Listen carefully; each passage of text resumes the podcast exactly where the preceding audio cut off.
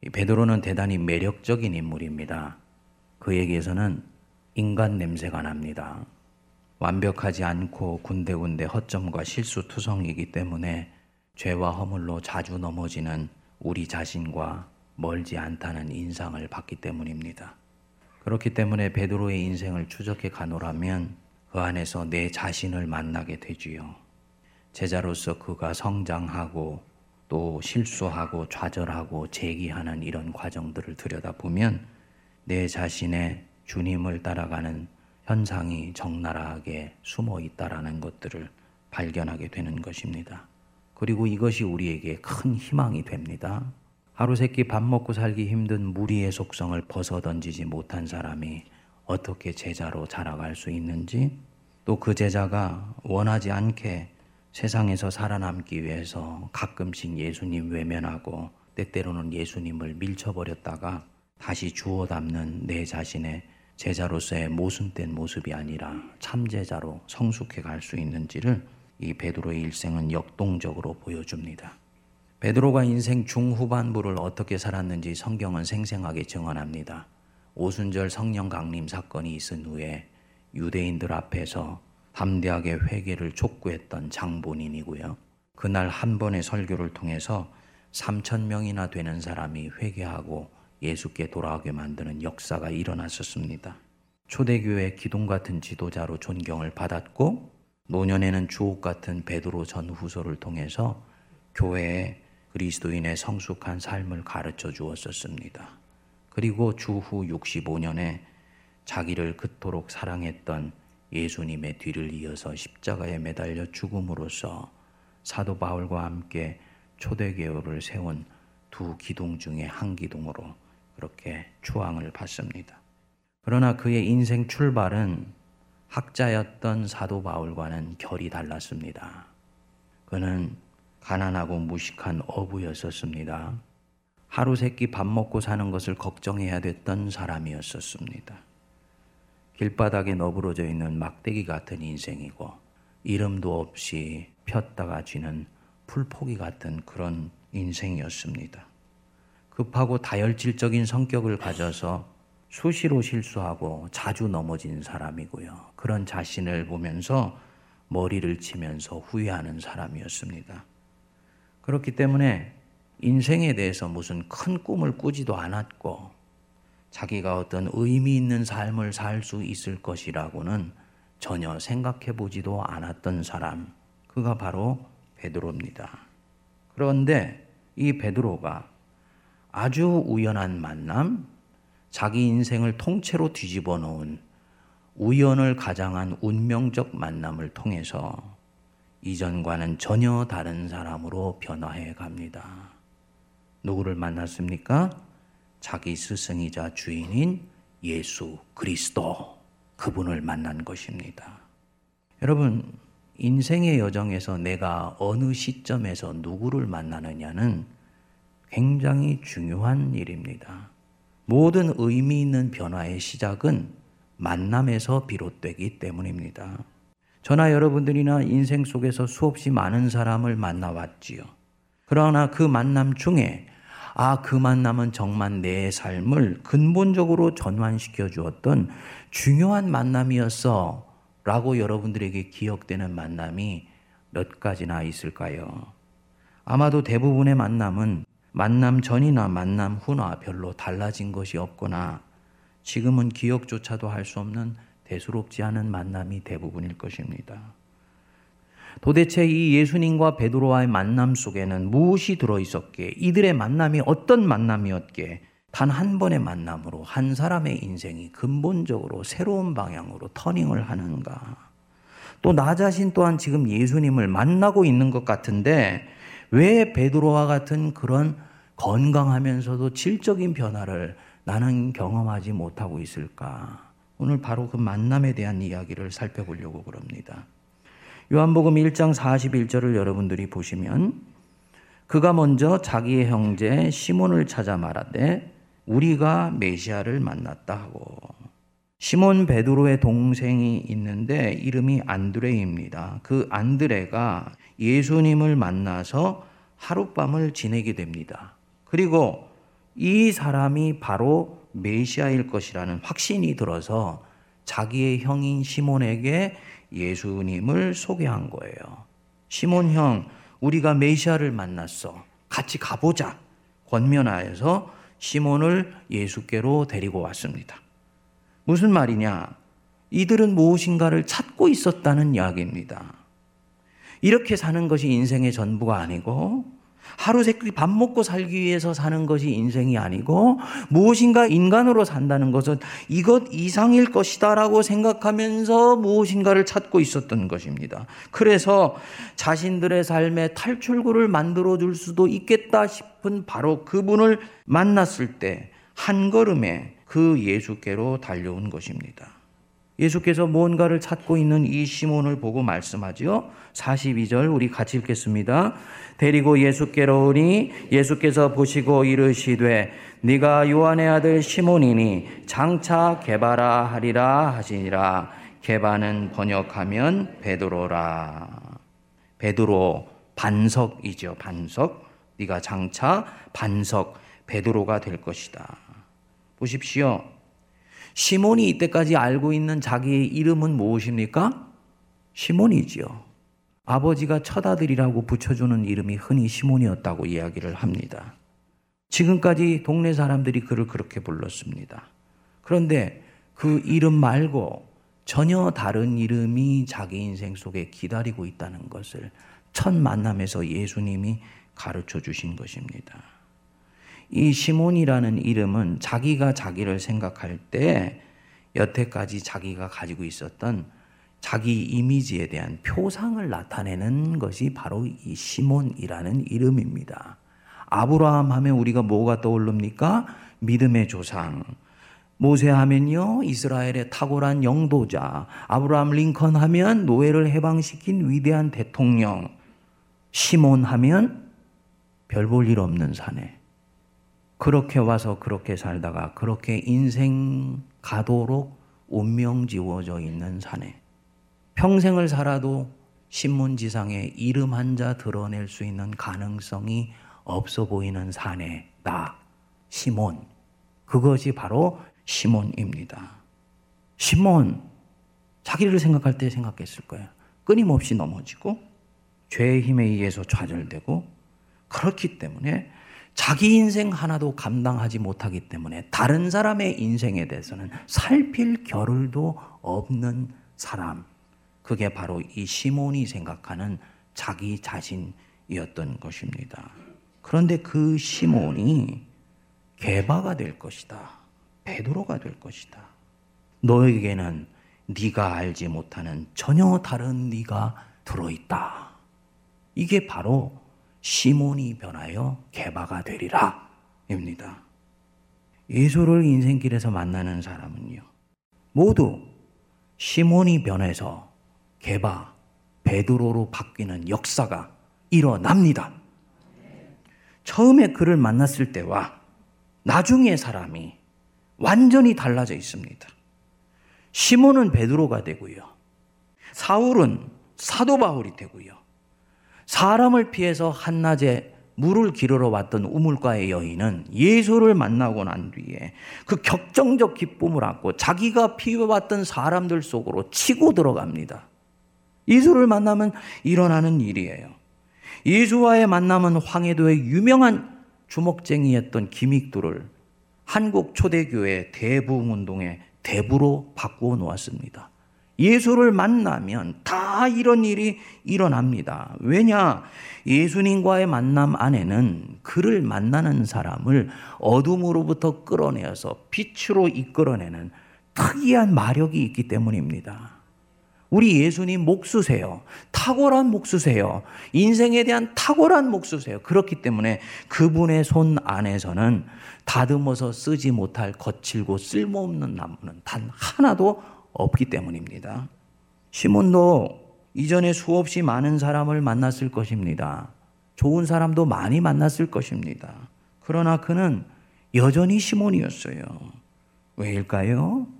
그들은 지금 자기 앞에 있는 이 시몬이 누구인지를 알지 못합니다. 진정 누구인지를 모릅니다.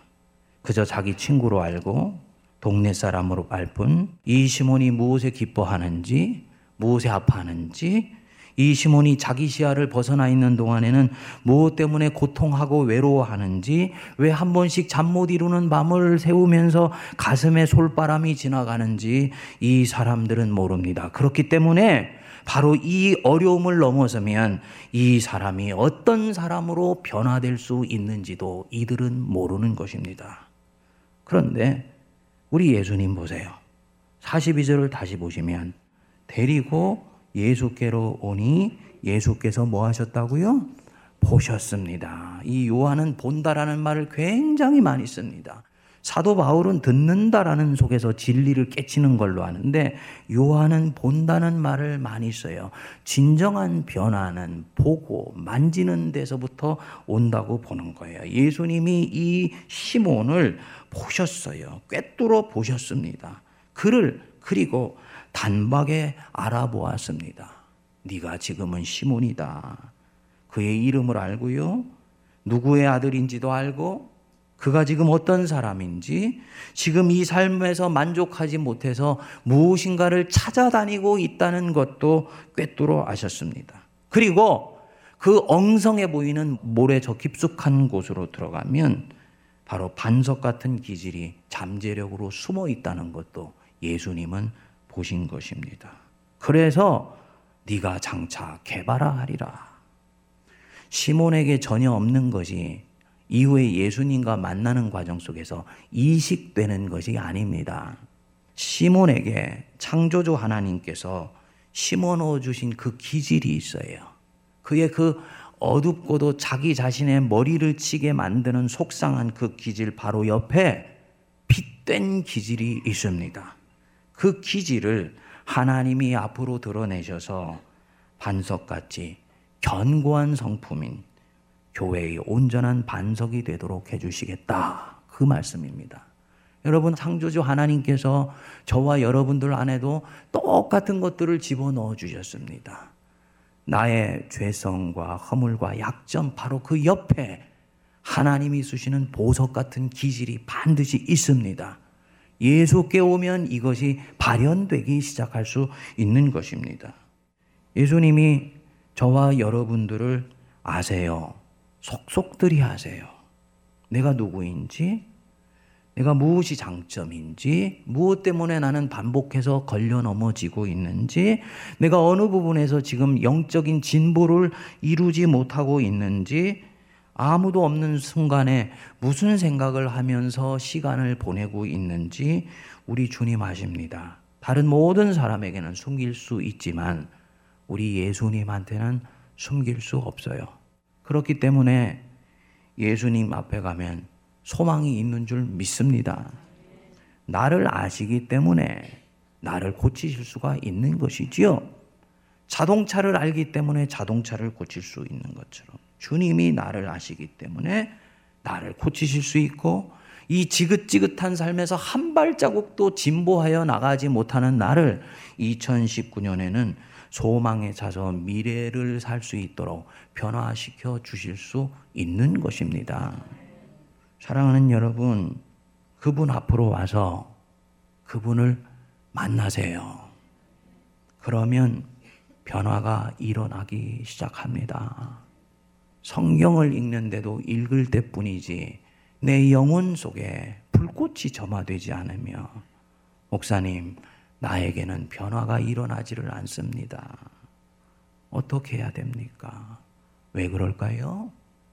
예수님을 만나고 있지 못하기 때문에 그런 일이 생기는 것입니다. 이미 만났다고요? 그러면 그런 분들에게 묻겠습니다. 그분 만난 이후로 내 영혼에 만족할 만한 변화가 있습니까? 내가 내 인생을 전적으로 긍정하며 내 자신의 삶과 화해하였기 때문에 나는 내 인생을 수용하며 오지 않은 미래에 두려워하지 아니하고 고난 때문에 아파하는 경우는 있지만 그 고난 속에 역사하시는 하나님의 손길 때문에 이 고난을 견디며 나아갈 수 있습니까? 만일에 이곳에 아멘이라고 진정으로 내가 말할 수 없다면 그는 아마도 겉으로는 웃고 있지만 속으로는 아파하고 힘들어하고 있을지도 모릅니다. 저나 여러분들이나 목사다, 장로다, 권사다, 안수집사다, 교회 집사다. 그거는 페르소나예요. 우리의 역할, 우리의 롤이지. 우리의 영혼, 우리의 소울은 아닙니다. 그거 벗고 맨 얼굴로 하나님 앞에 서 있는 나를 볼 때 그때 우리의 영혼의 실체가 드러나게 되고요. 이 영혼은 하나님과 그분의 아들 예수와 만났을 때만 비로소 자라나기 시작하며 삶을 소망으로 볼 수 있게 만들어 주는 것입니다. 만일에 그렇지 못하면 예수를 만났으나 만나지 않은 것입니다. 인격적인 만남이 이루어지지 않을 때 만났지만 만나지 않는 희한한 일이 생깁니다. 독일의 유명한 유택의 실존주의 철학자인 마르틴 부버가 지금은 고전이 된 나와 너라는 책을 썼습니다. 부버가 이 책에서 이 세상의 관계를 규정하는 두 개의 근원어가 있다고 이야기를 했습니다. 첫 번째 관계가 뭐냐면 나와 너 관계. 두 번째가 나와 그것의 관계입니다. 여기서 내 앞에 있는 너가 사람이기 때문에 너이고 사물이기 때문에 그것이다. 이렇게 얘기하는 것이 아닙니다. 굉장히 중요합니다. 사람과 관계를 맺고 있지만 사람을 만났는데 내가 그 사람을 그저 자기 앞에 있는 대상으로만 바라보거나 자기의 인생의 목표를 이루기 위한 자기의 소망을 이루기 위한 수단과 방법과 도구와 통로로 대하는 순간 그 사람은 나에게 있어서는 그것이 되어버린다는 것입니다. 이렇게 되다 보면 여기에서는 그 사람을 만났지만 진정한 만남은 이루어지지를 않고요. 그렇기 때문에 그와의 만남에서 영혼의 불꽃을 가져다 줄 수 있는 변화는 절대로 일어나지를 않는다는 것이지요. 한 사람이 있었습니다. 혼자 있기 외로우니까 친구에게 전화를 했어요. 친구야, 나와서 나하고 한 두 시간 커피 한 잔 마시면서 우리 얘기 나누자. 그 친구가 쫓아 나왔습니다. 둘이 두 시간 동안을 실컷 가십거리가 되는 얘기를 서로 쏟아내고 각자 흩어져서 집으로 왔습니다. 떠들 때는 재미있었고요.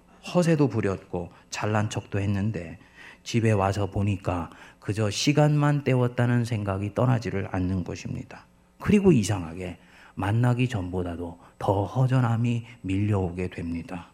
이 사람 지금 뭐 하고 온 것입니까? 친구를 너로 만나지 않고 그것으로 대했다가 온 것입니다. 자기의 외로움을 채워주는 대상으로 만남. 이것은 기독교가 말하는 인격적인 만남이 아니에요. 예수님이 말하시는 나를 만나야 된다 할 때 그 만남이 아닙니다. 이렇게 되면 만날수록 더 곤고해지고 자기 자신과 그 사람을 점점 소외시켜 버리는 일이 일어나게 됩니다. 왜냐? 나는 그에게 한 번도 내 자신의 진실을 오픈해 본 적이 없습니다. 그의 아픔에 잔잔히 귀를 기울여 줘 본 적도 없고요. 그가 지금 갖고 있는 그 모습 너머에 베드로와 같은 가능성이 있을 수 있다라는 것 나는 그의 항상 표면만을 보고 살기 때문에 그런 가능성들은 생각도 하지 않고 이 사람을 만납니다. 그 친구도 나를 대할 때 마찬가지입니다. 내가 대학교를 어디에 나왔는지, 무슨 옷을 입고 다니는지, 직장이 무엇인지에 관심을 가지지, 내가 무슨 생각을 하고 살고, 무엇에 기뻐하고 아파할 수 있는 사람인지, 내 영혼의 진실에 대해서는 관심을 갖지 않고 나를 대합니다. 이런 것은 만남이라고 얘기하지를 않는 것입니다. 우리 교인들 중에서도 예수님을 이렇게 만나는 경우들이 안타깝게도 있습니다. 예수를 진정 나와 교제를 나누기 원하시고 나와 깊이 사귀기 원하시고 영혼의 진실을 그분은 듣기 원하시고 또한 나의 아픔을 다루어 주시기 위해서 당신의 음성을 나에게 들려 주시기를 원하신다라는 것을 생각하지 않고 주님 앞에 오는 분들이 굉장히 많이 있습니다. 이분들은 그저 내가 원하는 것을 예수님을 통해서 얻을 수 있으면 그것으로 충분하다고 생각을 합니다. 그분이 내 염려와 두려움을 해결해 주시는 신으로 생각하는 것입니다. 여러분, 이것은 종교적 만남이지 인격적 만남은 아니에요. 예수님과 시몬의 만남과 전혀 다른 종류의 거짓 만남이 됩니다. 여기에서는 변화가 일어나지를 않습니다. 예수님을 인격적으로 만나면요. 그 만남은 내게 눈을 열어줍니다. 내가 보지 못했던 내 내면의 실체를 예수님은 나에게 보여주시기 시작하세요. 윽박질러서 어쩔 수 없이 회개하도록 하시지 않아요. 이분 앞에 가면 나의 모든 영혼의 실상이 있는 그대로 받아들여질 수 있다라는 것을 그분은 나에게 지속적으로 보여주십니다. 사랑하기 때문에 이런 일들이 일어나요. 그러면 마치 저 숲속에 숨어 있던 들짐승이 사람의 인기척에 깜짝 놀랐다 숨었는데 그 들짐승 앞에 살포시 겸손하게 그와 함께 있는 또 하나의 야생동물 같은 모습으로 나타나면 이 들짐승이 숲속으로부터 자기 실체를 드러내지 않습니까? 영혼은 바로 그와 같습니다. 그래서 내 자신의 영혼을 있는 그대로 받아주고 이해해주고 지금 있는 이 현재로부터 출발할 수 있다라고 나에게 긍정해주는 그분 앞에 갔을 때 나는 완전히 무장해제가 된 채 내 자신의 죄성과 허물과 지나왔던 삶의 모습들을 있는 그대로 오픈할 수 있게 됩니다. 자연히 그 뒤에 내가 얼마나 부끄러운 삶을 살아왔는지를 성령이 나에게 깨우쳐 주시죠. 그리고 그 부끄러운 삶에서 벗어나고 싶은 열망을 그때 성령님이 불어넣어 주세요. 정직해진 것입니다. 그리고 하나님 안에 있는 자신의 가능성, 시몬이 변하여 베드로가 되리라 하는 이 가능성을 유리 창문을 열어서 보여주시 내 영혼 속에서 활짝 열어서 보여줍니다. 바로 이때 여태까지 희망 없어 보였던 자신의 인생이 소망으로 가득 차 있었다는 것을 보게 됩니다. 예수와의 인격적 만남은 바로 이런 거예요. 얼마나 풍요롭고 깊고 놀라운지 모릅니다. 이 예수님과 인격적 만남이 얼마나 놀라운 보물인지를 미국에서 목회하시는 강준민 목사님이 정리를 잘 해주셨더라고요. 그분이 이 좋은 만남이라는 표현으로 썼는데, 좋은 만남은 나의 잠재력을 일깨워준다. 좋은 만남은 나를 존중해준다. 좋은 만남은 나의 죄성과 가능성 등 참된 모습을 깨닫게 도와준다. 좋은 만남은 사명을 발견하도록 도와준다. 좋은 만남은 삶의 의미를 깨닫도록 도와준다. 그래서 좋은 만남은 내면에 있는 불꽃이 마침내 타오를 수 있도록 도와준다. 사랑하는 여러분, 정말 변화되시기를 원하시죠? 여러분들 중에 이미 충분히 변화되어서 성숙되어 있는 그리스도인들 있습니다. 그러나 주님은 거기에서 만족하기를 원하지 않으세요. 뒤의 것은 잊어버리고 오직 그리스도 예수께 붙들림 받은 것을 잡으려고 표대를 향하여 달려가노라. 더욱더 더욱더 하나님께 영광 올리기 위해서 우리는 끊임없이 주님 안에서 변화되어야 됩니다.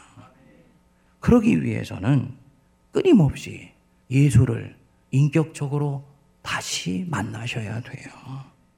그분이 나의 뭔가를 채워주는 대상으로 생각하고 이제는 만나지 말고 그분을 그것으로 만나지 말고 나와 만나고 대화하고 나와 그분의 진실을 서로 나누며 함께 웃고 울고 함께 기뻐하는 영혼의 친구가 되기를 우리 예수님은 원하십니다.